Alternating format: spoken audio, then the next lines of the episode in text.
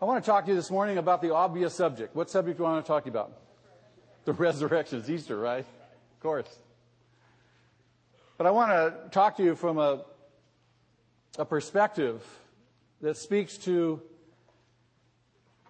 our lives and how we live, if you will, in the light of the resurrection. In other words, what difference does the resurrection make? Given that it was a historical event, what difference does it make, really, in my day to day life? Should it affect me? I want to talk about having what I, what I would describe as a, a resurrection worldview. In other words, I, I look at the world through the glasses of the resurrection. What implications are there for me in how I live my life? Most of you are aware that the resurrection of Jesus Christ from the dead is the cornerstone of biblical Christianity. If you can disprove the resurrection, we don't have a leg to stand on. This is all an exercise in futility.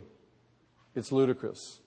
Oh, we can get together and we can sing some songs and we can hug each other and we can try to encourage each other. But, but if Christ is not raised, it's all to no end, really. It's just a fruitless exercise. But if he has been raised, makes all the difference. Makes all the difference. Down through the, the millennia, really, and numbers of people have tried to disprove the resurrection because they know. They know that if they can disprove the resurrection, they can disprove Christianity. And every single time where people have been intellectually honest enough to scrutinize, to study, to examine the facts, the historical facts, they've come away admitting, yes, it did happen. And the vast majority of themselves have come to faith in Jesus Christ. Wonderful miracle. As we talk this morning, I want to ask you this question. How shall we live? How shall we live in the light of the resurrection? The biblical account of Jesus' passion, his suffering, his crucifixion, death, and resurrection, the biblical account is not a prolonged account. It's not an account that's complicated. It's not embellished. The Bible doesn't try to explain it or defend it. The Bible just declares it. The Bible just let the facts speak for themselves. Believe it or not. Well, I choose not to believe it. Well, because you choose not to believe it doesn't make it any less true. Examine the facts. Be intellectually honest enough to do that before you take such a stand. So, in the light of the resurrection, how shall we live? Well, let's just look at some of the facts as the four gospel writers set them forward. Starting in Matthew's gospel in chapter 12, Matthew records that Jesus said he would be three days and three nights in the heart of the earth. Later, in chapter 16 of Matthew, he said that he would suffer and be killed and be raised up on the third day. Betrayed by Judas, he was seized, placed under arrest, pushed hurriedly through several illegal trials and declared guilty. First of blasphemy, next of treason. And finally, Matthew says, all the disciples left him and fled. Alone and forsaken. He endured the torture of scourging, the humiliation of insults and mockery, and the agony of that march to Golgotha. The horrors of the crucifixion followed, leaving him suspended for six excruciating hours on that cross the last three of which, Mark says, were spent in eerie darkness that fell over the whole land.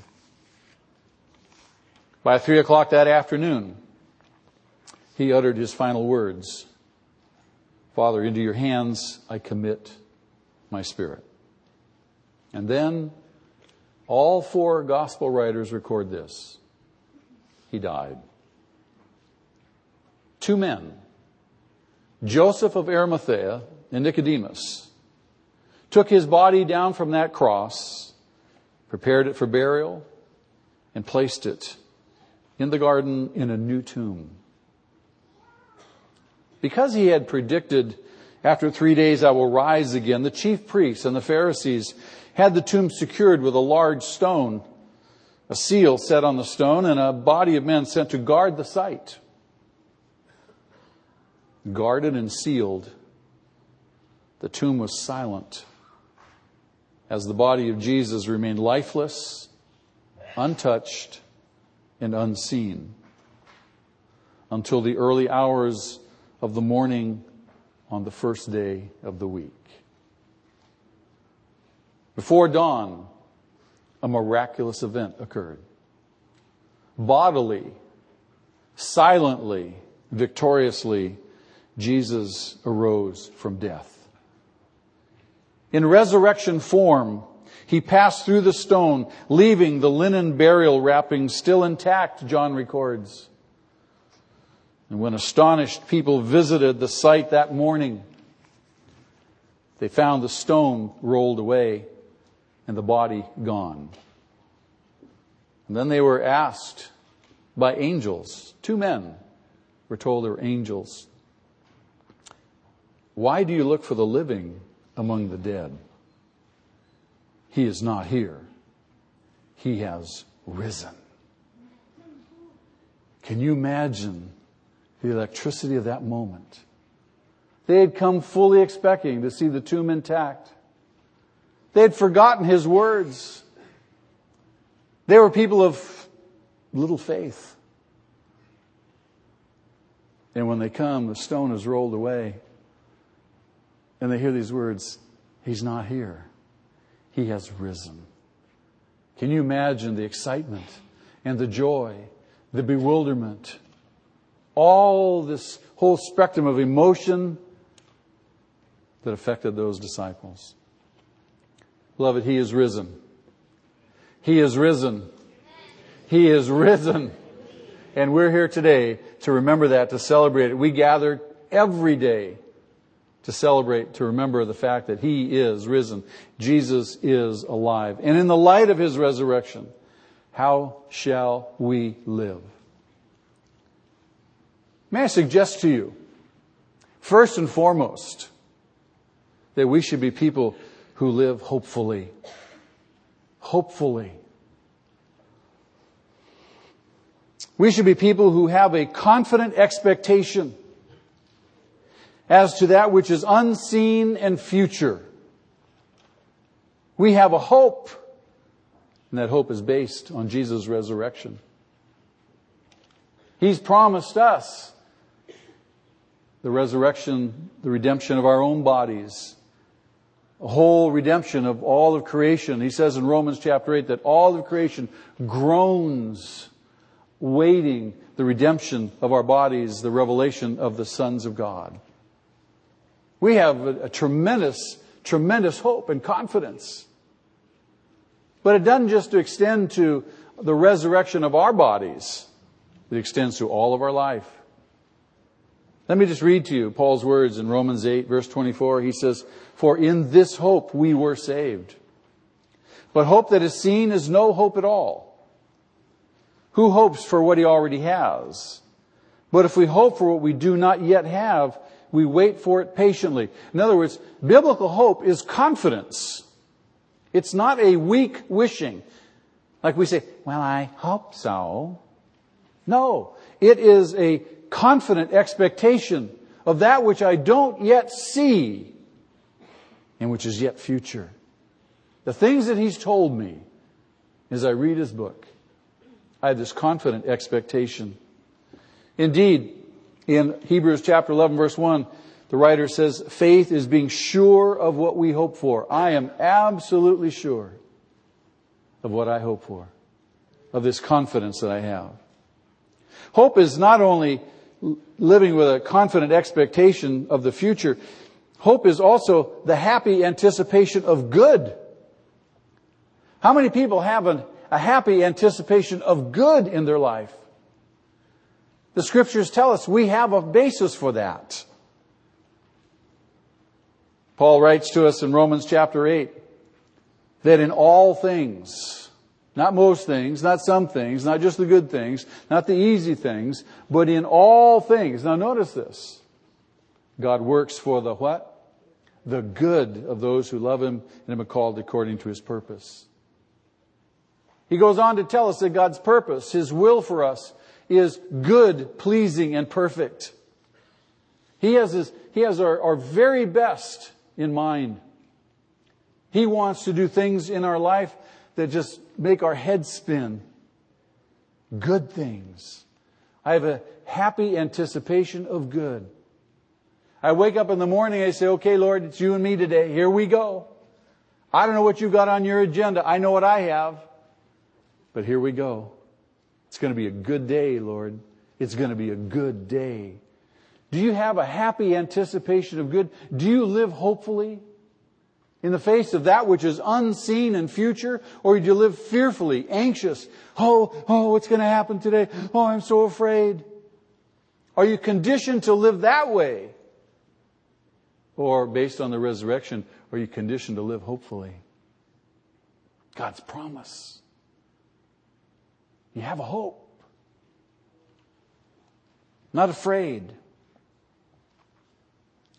His will for me is good, pleasing, and perfect.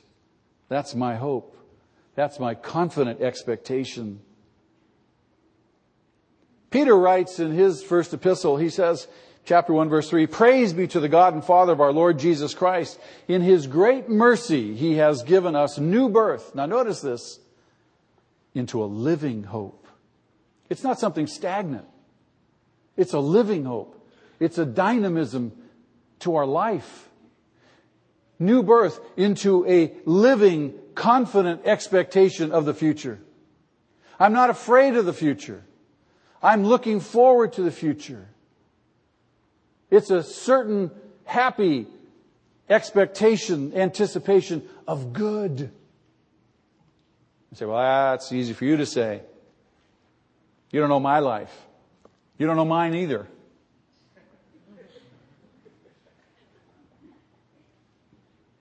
You don't want to be a pastor. Trust me.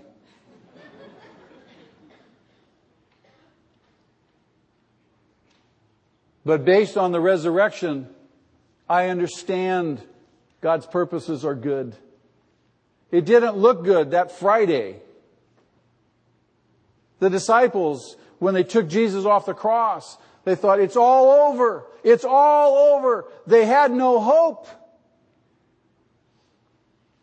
They had no confident expectation of the future. They had no happy anticipation of good. They all scattered. They were hiding. They were threatened. They were afraid. That was Friday. But as the saying goes, Sunday was coming with the resurrection. And when they, when they saw him, when he appeared to them, amazing, amazing. And slowly, slowly they began to believe. Slowly, hope began to be built into them. A living hope. Beloved, are you living hopefully? Are you learning to live hopefully? Or has anxiety gripped your life and, and fear, your circumstances have, have contributed to a demise of any sense of hope? Have you given up? Or are you living hopefully? And because I have hope, I can live joyfully. Yes, joyfully. You see, the apostle Paul writes in the 12th chapter of Romans in the 12th verse, he says, in hope, rejoice. As long as I have hope, as long as I have hope, I can be joyful, can't I? I can be joyful. As long as I have a confident expectation of a future, if I, as long as I have a happy anticipation of good, I have a basis to live joyfully. If I don't have that, there's no real basis to live joyfully. You can tell me all day long, rejoice. I say, why? You rejoice. There's no basis to rejoice. There's no reason to rejoice. It's all futile.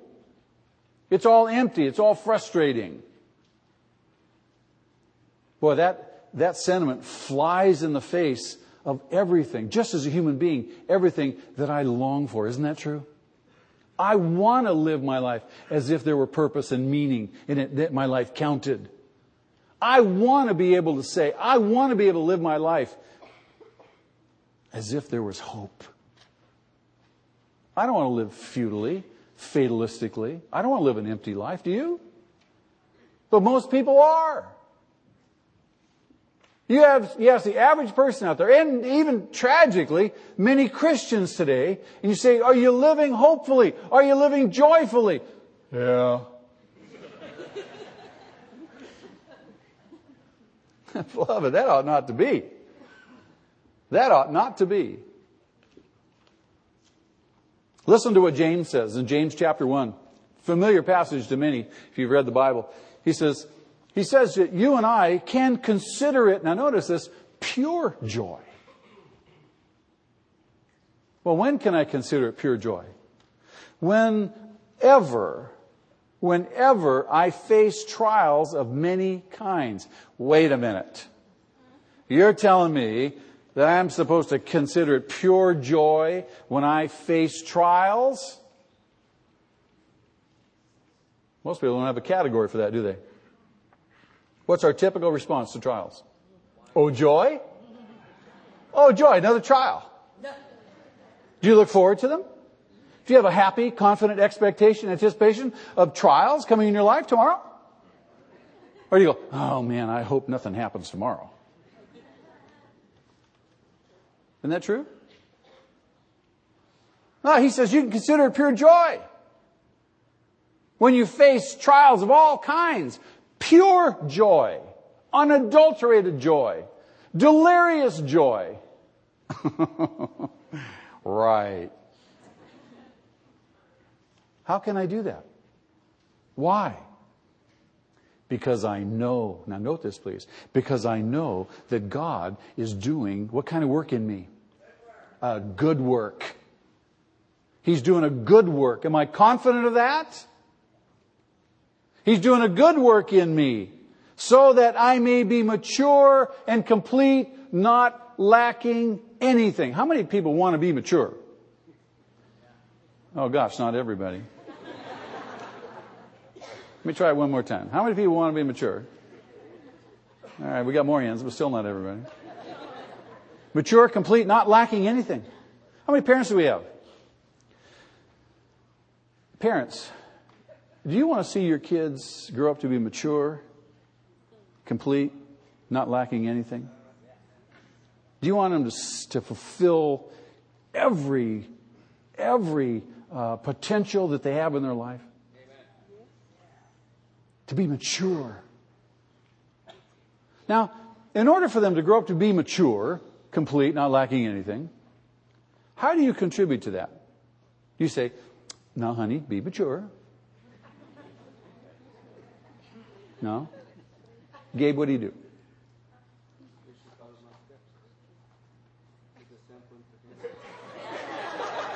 How many know, how many know that you as parents bring trials of all kinds into your kids' lives?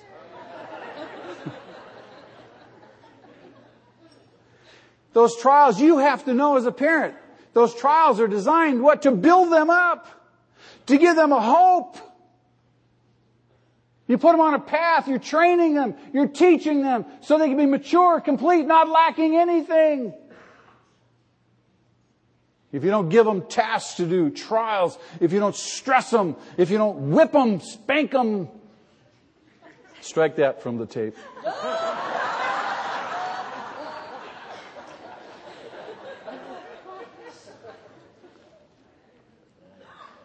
You're not going to raise up kids that are like that. Mature, complete, not lacking anything. Paul says in another place that we are being conformed to the likeness, to the image of who? Jesus. Mature, complete, not lacking anything. That's, who that's what God's, God's whole purpose. His whole purpose in saving us is not just for us. It's not that we just go to heaven. He's saving us for Himself. So we have a relationship with Him. The parallel is just as true for parents. Parents, do you hope to have a, a, good relationship with your kids? You want your kids to have a good relationship with you? You want to be able to talk? You want to be able to relate? Yeah. Maybe your kids are gone off someplace.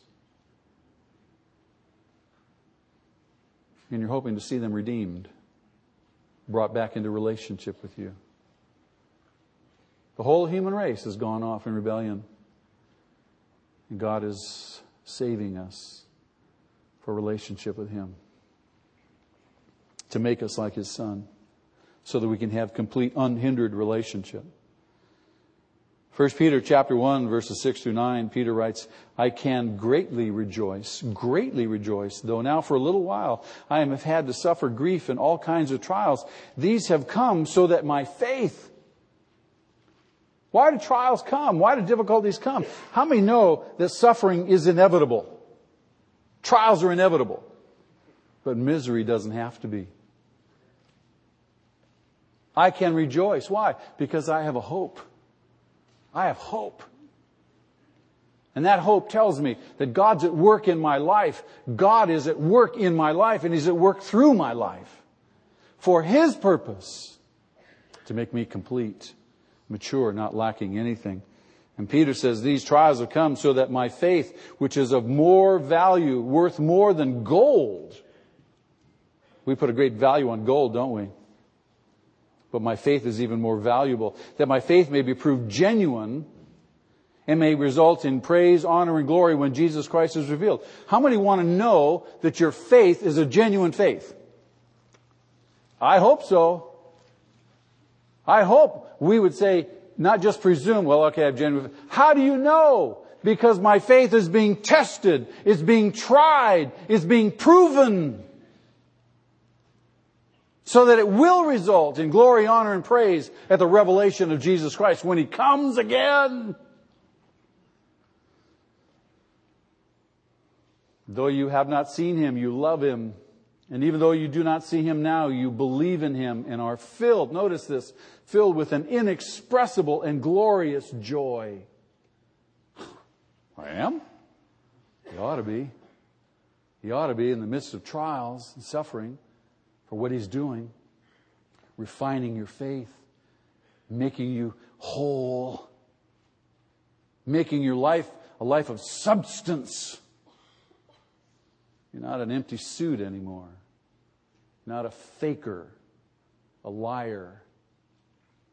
God's at work. That is cause, beloved, for rejoicing. He is doing a good thing. Is God punishing me? He's doing a good thing. Does God not love me? He's doing a good thing. Why is this happening? He's doing a good thing. I have this happy anticipation of good. That's what it means to be hopeful. But it's based on the truth of the Word, and the truth of the Word is based on the resurrection of Jesus Christ from the dead. In Philippians 4 4, Paul says, Rejoice in the Lord most of the time. Did I get that one wrong too? Rejoice in the Lord what? You suppose he's serious? He's just using hyperbole. He's just, it's just an expression, right? Paul doesn't really mean it always. Most of the time. What do you think? Do we rejoice in the Lord even most of the time? No. Most of the time we're complaining. Most of the time we're whining. Most of the time we're dour and moping. Oh, poor me. You don't know the trouble I've seen. No, he says, rejoice in the Lord always. In fact, this is so important, he says, I'm going to repeat myself, rejoice. We just sang the song earlier ago. Rejoice in spite of the circumstances. Oh, that's the challenge, isn't it? In spite of the circumstances. Beloved, I'm here to tell you right now, you will not rejoice in spite of the circumstances unless you have a living hope. Unless you are confident in God in what He's doing in your life.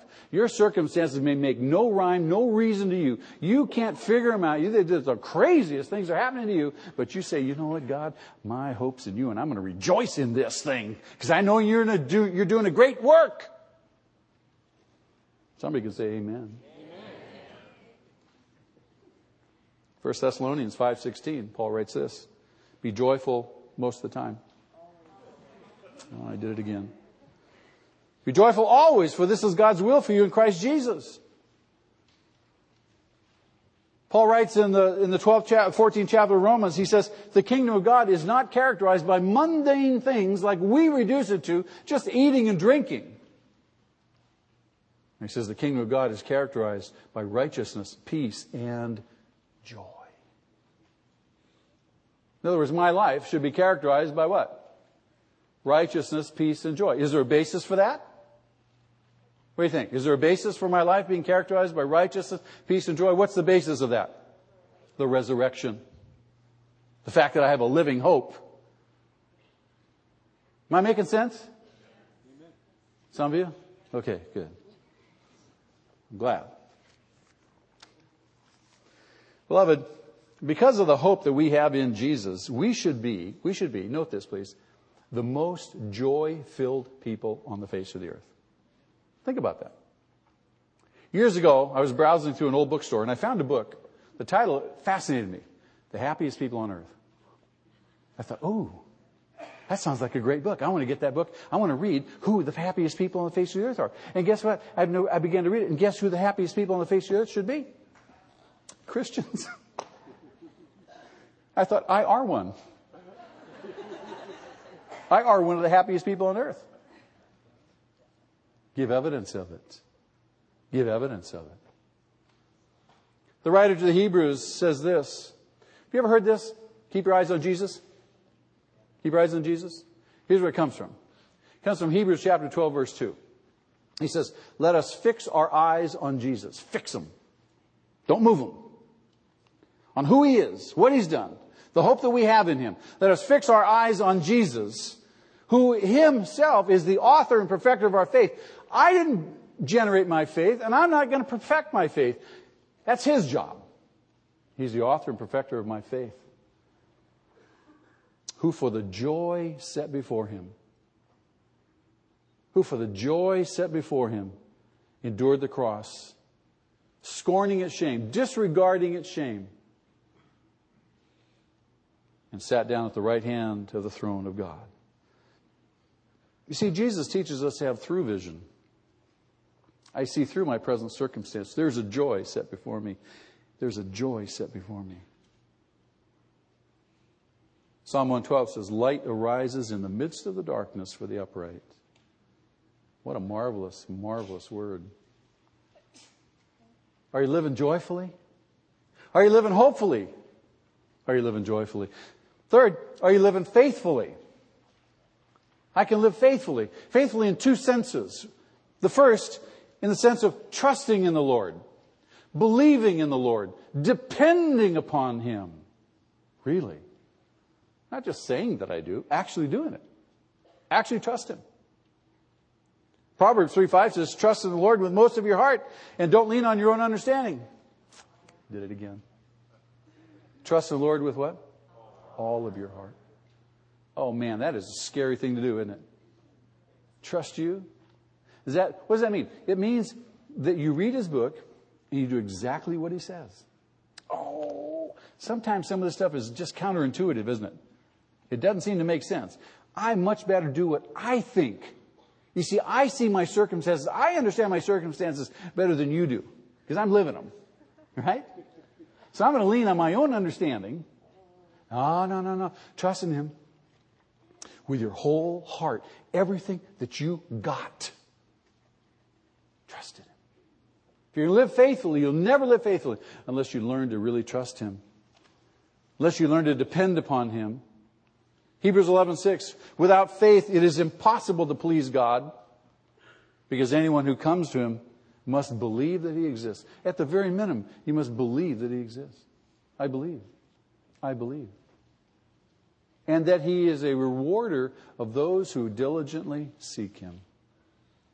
See, it's not enough just to believe. You've got to seek him. And he will reward you. He'll bless your life. In Psalm 62, the psalmist phrases it this way. I love this passage. Find rest, O my soul, in drugs, booze, entertainment. Oh, I just had a hard day. I got to come home and rest. Turn on the boob tube. I got to come home and have a drink. I got to smoke a joint. You fill in the blank. I had a hard day. I'm going to come home and I got to get on the computer and check my email. That's where I find my rest. That's where I rest. He doesn't say that. He says, Find rest, O my soul, in God alone. That's hard to do. I want to be entertained. I want to just be entertained. Find rest, O my soul, in God alone. God says, Come here. Be still. Know that. Just get quiet. Let me refresh you. We're too busy, busy, busy, busy. He alone is my rock and my salvation. He's my fortress. I will not be shaken. My salvation and my honor depend on God. He is my mighty rock, my refuge. Trust in Him at all times, O people. Pour out your hearts to Him, for God is our refuge. To live faithfully is to trust in Him, believe in Him, depend on Him. But also, the flip side of that coin is to be trusted. If I'm going to live faithfully, then I must be able to be trusted. I must be reliable. I must be faithful. If you read the 25th chapter of Matthew's Gospel, we looked at this last time, the parable of the talents. There were three servants that were entrusted with a certain amount of money, right? Certain measure of, of, of talents was how they named money in those days. But you could, you could say whatever you trusted with. Two of them were faithful and were commended. The third one was not faithful, and Jesus characterized him as being what? Wicked and lazy. It's not enough to say I believe in God, but I, I, I demonstrate that by being faithful with whatever He's entrusted to me. He's entrusted a life to me. He's entrusted salvation to me. He's entrusted relationships to me. He's entrusted time to me. He's entrusted abilities and talents, strength.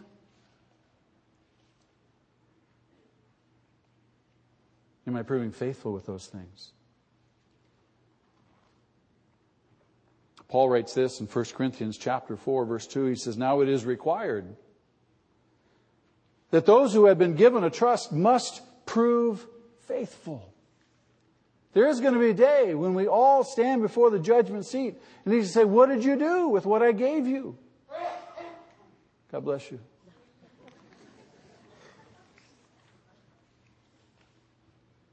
Faithful living leads to prayerful living. Note this faithful living leads to a life that is a prayerful life. Again, Paul writes in 1 Thessalonians chapter 5, pray continually, for this is God's will for you in Christ. Pray continually. How in the world can someone pray continually? It seems impossible, but he says to do it. Jesus tells us how to pray. You recall his disciples asked him, they said, teach us how to pray. They made that inquiry because they saw a connection between his life, the effect of his life, and they said, you know, he prays a lot. He prays continually, and they see this effect. So they wanted the same effect. They said, teach us how to pray. And he gave them a model prayer, didn't he? What was the prayer he gave them? The Our Father. Now, I grew up Roman Catholic, and this is, I'm not disparaging Roman Catholicism, so if you're Catholic, please don't take offense. I grew up Roman Catholic. I was taught to pray that prayer as a rote, memorized prayer. Our Father who art in heaven, hallowed be thy name. The kingdom come, thy will be done on earth as it is in heaven. Give us today our daily bread. Forgive us our trespasses. Lead us not into temptation, but deliver us from evil. Amen. It was a perfunctory prayer. That's how all of us prayed. It was a joke. It was a mockery. We didn't understand prayer. We didn't understand its purpose. We were taught to pray as a penance. Later on, I thought about that. I said, well, that doesn't make sense. Jesus gave us that prayer, not just to pray as a perfunctory prayer. He gave us, it's a model, six parts. He means for us to meditate on all six parts. And it addresses every area of life. You can pray continually. Imagine that. How does it start? Father, Father, Father. Can you think of God as your Father? A lot of people can't. A lot of people can't relate to God as a Father, especially today. Absent fathers, abusive fathers, drunkards, uh, you name it. I've talked to so many people over the years who said, I cannot relate to God as a Father. And so I say to them, well, look, I understand. So let's do this. Paint a picture for me. Paint a picture for me of the best father you could ever hope to have. And they would stop and think, and then they would begin to tell me what their dream father would be like. I said, God, that's great. But you know that God is even a better father than that? So you can imagine, you can understand a father. Father. Father. He's the best father you and I could ever have. Meditate on that for a couple hours. See where he takes you. Our Father, who art in heaven, hallowed be your name. Worship. Could you spend some time worshiping him, praising him, adoring him? I think so. Pray continuously. In Luke chapter 18, Luke records that Jesus told his disciples a parable. This is important. Verse 1. To show them that they should always pray and not give up. How many have ever been tempted to give up? How many have given up? yeah, all of us. I've given up. You start to pray and you're just, I'm, I'm committed. I'm going to pray. I'm going to pray. I'm going to pray. I'm going to keep praying every day. I'm going to pray. I'm going to. But then nothing changes. Nothing changes. And we're tempted to what? Quit praying. Doesn't make any difference. Why pray? Nothing changes. The reason nothing changes is because God's teaching you not to give up. Don't quit. Go back and look at Luke 18:1. He said they should pray always and not give up. Because if you don't pray always, the alternative is that you're going to give up. You're going to quit. You lose your sense of hope. You lose your sense of confidence. And if you lose that, guess what? You'll have no joy and you will cease to live faithfully. How many people, I, I can't tell you how many people over the years have gone through that dynamic and have, have quit coming to church, dropped out of fellowship, quit reading their Bible. Because why? They quit praying. They lost their hope. There was no more joy. And they quit being faithful. It just works just like that.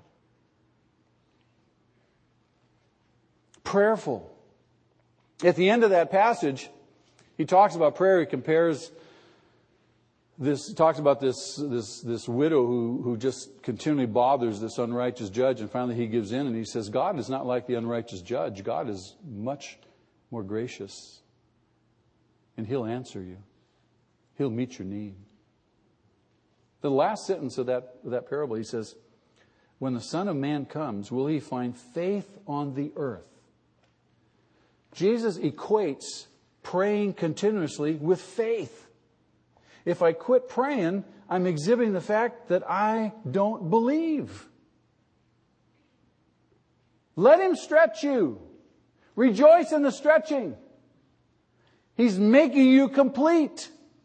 He's strengthening your faith. Somebody say hallelujah to that.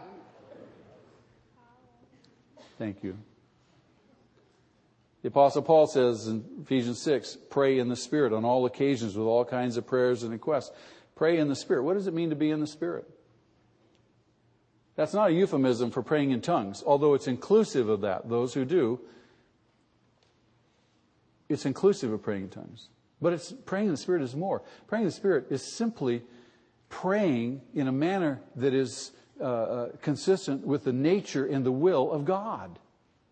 He teaches us how to pray. We already looked at the Our Father. Pray this way. That's praying in the Spirit. What does it mean to pray on all occasions? Prayer on all occasions is to live, learn, learn to live. You have to learn to do this. Is, this has to be practiced. It's not something you do just like that. It's, it's to learn how to live with a continual sense of God's presence in my life. God is with me. Every place I go, I take Him with me. Every word I say, He hears it. Every thought I think, He knows. I, I have to be continually conscious of His presence. I have to live my life that way where everything I see, everything I experience, literally becomes an occasion to acknowledge Him, to trust Him, indeed to surrender to Him. When I'm tempted, I take that temptation captive to Him, trusting in Him for His help. When I experience something good and beautiful, I immediately thank Him for that. When I see evil around me, I pray that God will make it right and God use me to that end if that's your will. When I meet someone who doesn't know Christ, I pray for God to draw that person to Himself and to use me to be a light to be a faithful witness. When I encounter trouble, I turn to God as my deliverer. The point is, we want to get into the habit of living with a sense of God's presence with me every single moment. That's how you pray continuously. Have you ever, have you ever been in this situation where you don't know what to pray or how to pray? Anybody? I mean, something's going on in your life. You have some thoughts, feelings, emotions, all this stuff's going on inside of you, but you, you, don't, you just don't know how to frame it in words and give it to somebody or talk about it to God? We just, we experience these kinds of things just in normal everyday life, don't we? We encounter a, a, a situation and, and, and we're speechless. We don't know what to say. We're at loss. And all we can do is sigh, groan, moan, heave, cry. Well, guess what? This is marvelous. I love this. God accommodates himself even to that human function. Listen to what he says. In Romans chapter 8 again, in verses 26 and 27, the Spirit helps us in our weakness. Now, what weakness? We do not know what, or you can also translate that how, we ought to pray. But the Spirit intercedes for us with, notice this, groans that words can't express.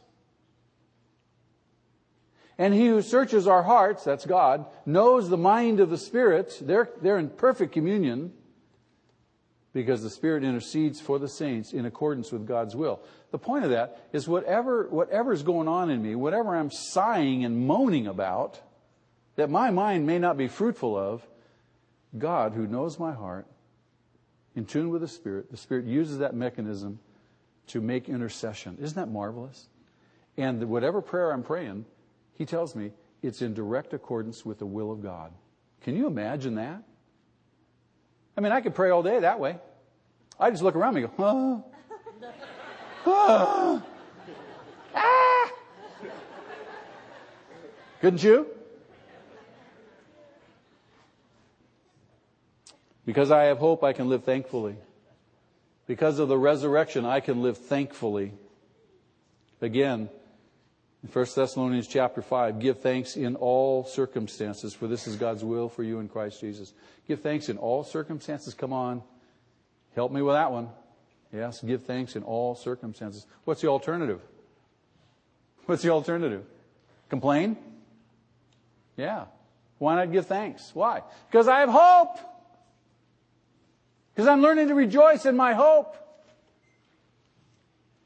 I'm learning to be faithful. I'm learning to be prayerful. Because I'm prayerful, I can be thankful. Why? I have this confidence. In Psalm 95, the psalmist says, Let us come before him with complaints, with worries, with anxieties. No, let's come before him with what? Thanksgiving. That's a sign you're maturing. When you come before him with thanksgiving, thank you. Thank you. Thank you. In the midst of, in the face of whatever the circumstance is. Psalm 100, enter his gates with thanksgiving and his courts with praise. Notice this, please. There are two dynamics that are absolutely imperative to our life. That's praise and thanksgiving. The apostle Paul tells us in Romans chapter 1, although they knew God, they neither, uh, they neither glorified him as God nor did they give thanks. In other words, they didn't praise him, they didn't thank him. They said they knew him, but they didn't do those two critical things. The result is their foolish, their thinking became futile and their foolish hearts were darkened. I know a lot of depressive people. I know a lot of people who are just a bummer to be around. Why? Because they, they, they, they have not learned this secret. They don't understand that the, that the resurrection gives them a basis for hope, and their circumstances drag them down again and again and again and again. Rather than learning, learning to come to God with thanksgiving. Why? Because I know, God, that you're at work. I know you're doing something here. I believe, I believe you, and I trust you. In Philippians chapter 4, verse 6, we're instructed not to be anxious about anything. Anxious about anything. We're anxious about everything, aren't we? We're anxious about everything. He says, no, don't, don't be anxious about anything. You don't have to be. You bring your, your requests, you bring everything to me, your, all your petitions, your, your prayers, bring them, but bring them with an attitude of, guess what? Thanksgiving. And if you'll do that, the peace of God will guard your mind and heart. Wow. Am I living thankfully? Am I living thankfully? And lastly, because of the resurrection, we can live obediently. In John's Gospel, chapter 14, Jesus tells us plainly, plainly, whoever has my commands and obeys them, he is the one who loves me. He who does not love me will not obey my teaching. How many parents want their kids to obey them? How many parents see a disparity between what your kids say, I love you, mommy, love you, daddy, but they don't obey you?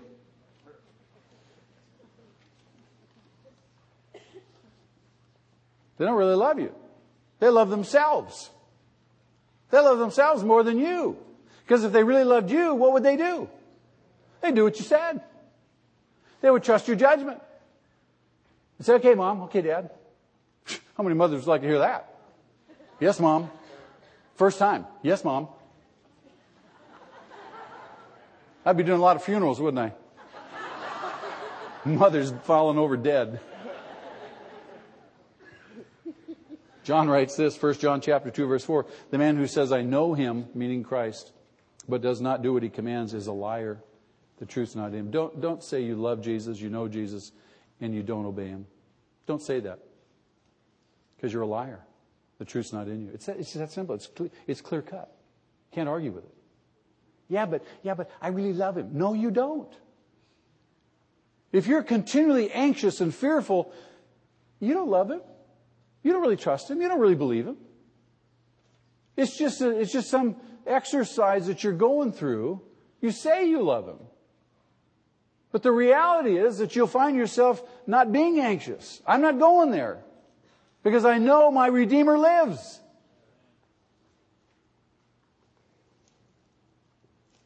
In Titus, Titus chapter 2,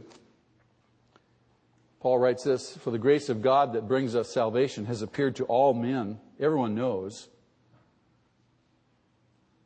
But that grace teaches us to say no to ungodliness and worldly passions and to live self controlled, upright, and godly lives in this present age while we wait for the blessed hope, the glorious appearing of our great God and Savior Jesus. Beloved, I'm telling you, when He comes back, He comes back, you're going to say, It was worth it. I'm glad I stood firm. I'm glad I held on. I'm glad I believed and I never gave up and quit. When he comes back, we want to hear those words. Well done, good and faithful servant. He says, speaking of Jesus, this is why Jesus, Jesus died. He says, He gave Himself for us to redeem us from all wickedness and to purify for Himself a people that are his very own, eager to do what is good. Ooh, I love that. Matthew chapter 7, we talked about these people last week. These people thought they had formula down. They had the ticket punch. They were in. Jesus said, many will come to me, not just a few, many will come to me in that day and they will say, Lord, Lord. And his response to them is, never did I know you. Away from me, you doers of evil. They thought they were doing what he wanted. They were casting a demon in his name. They were prophesying in his name. They were doing all manner of things in his name. They were doing what they wanted to do. They had their agenda. They didn't know him and know him well enough to be able to say, Lord, your will be done, not mine. I'm not going to presume on anything. As I learn to live, hopefully, and joyfully. As I learn to live faithfully, prayerfully, thankfully, and obediently, I'm learning to know His will, to do His will. Mark quotes Jesus' famous words. Jesus said, If you would come after me, you must deny yourself, pick up your cross, and follow me. Eh. What? Deny myself? What does that mean? It means say no to yourself. No. No. But I have my rights, yes, but don't insist on them. Does that mean I'm to let people walk on me? Yes. Ah, that's not what it means. Oh, yes, it is. Jesus said, No one takes my life, I lay it down. Are you willing to deny yourself? Say no to your own appetites and wants, your own uh, prerogatives? Are you willing to say no? Say, Lord, not my will, yours be done. Are we going to stand before Him on that judgment day and we're going to say, when He says, Did you deny yourself, pick up your cross and follow me? We say, I thought you were kidding. I didn't think you were serious. I, I thought you were speaking in hyperbole. I thought it was a, just a figure of speech. No. No. You must deny yourself. Be willing to pick up your cross. Cross is not a comfortable thing. Jesus hung on one for six hours, gagging in his own juices. We're to pick up our cross, follow him. Implicit in that is obviously hard times, difficulties, suffering, trials. Not my will. Are you willing? Samuel, in the Old Testament, 1 Samuel chapter 15, addresses Saul, who was the first king of Israel who had disobeyed God. Samuel says to him, Does the Lord delight in burnt offerings and sacrifices as much as in obeying the voice of the Lord? To obey is better than sacrifice, and to heed is better than the fat of rams. For rebellion is like the sin of divination, and arrogance like the evil of idolatry. Because you have rejected the word of the Lord, he has rejected you as king. Beloved, because we reject the word of the Lord, He may reject us. This is why it's so imperative to obey Him. But I won't obey Him unless I trust Him. I don't want to trust Him unless I have a real living hope. Does that make sense? And finally, this is a great passage. Solomon, the wisest man on earth, concludes everything by saying this. Now all has been heard. Here's the conclusion of the matter. Fear God and keep his commandments, for this is the whole duty of man. For God will bring every deed into judgment, including every hidden thing, whether it is good or evil. Amen. Beloved, I'm going to suggest to you, He's risen. And because He is risen, we can live hopeful lives. We can live joyfully. We can live faithfully, prayerfully, thankfully, and obediently. Paul says, I can do everything He requires of me because He gives me the strength to do it. Question is, will I? Amen?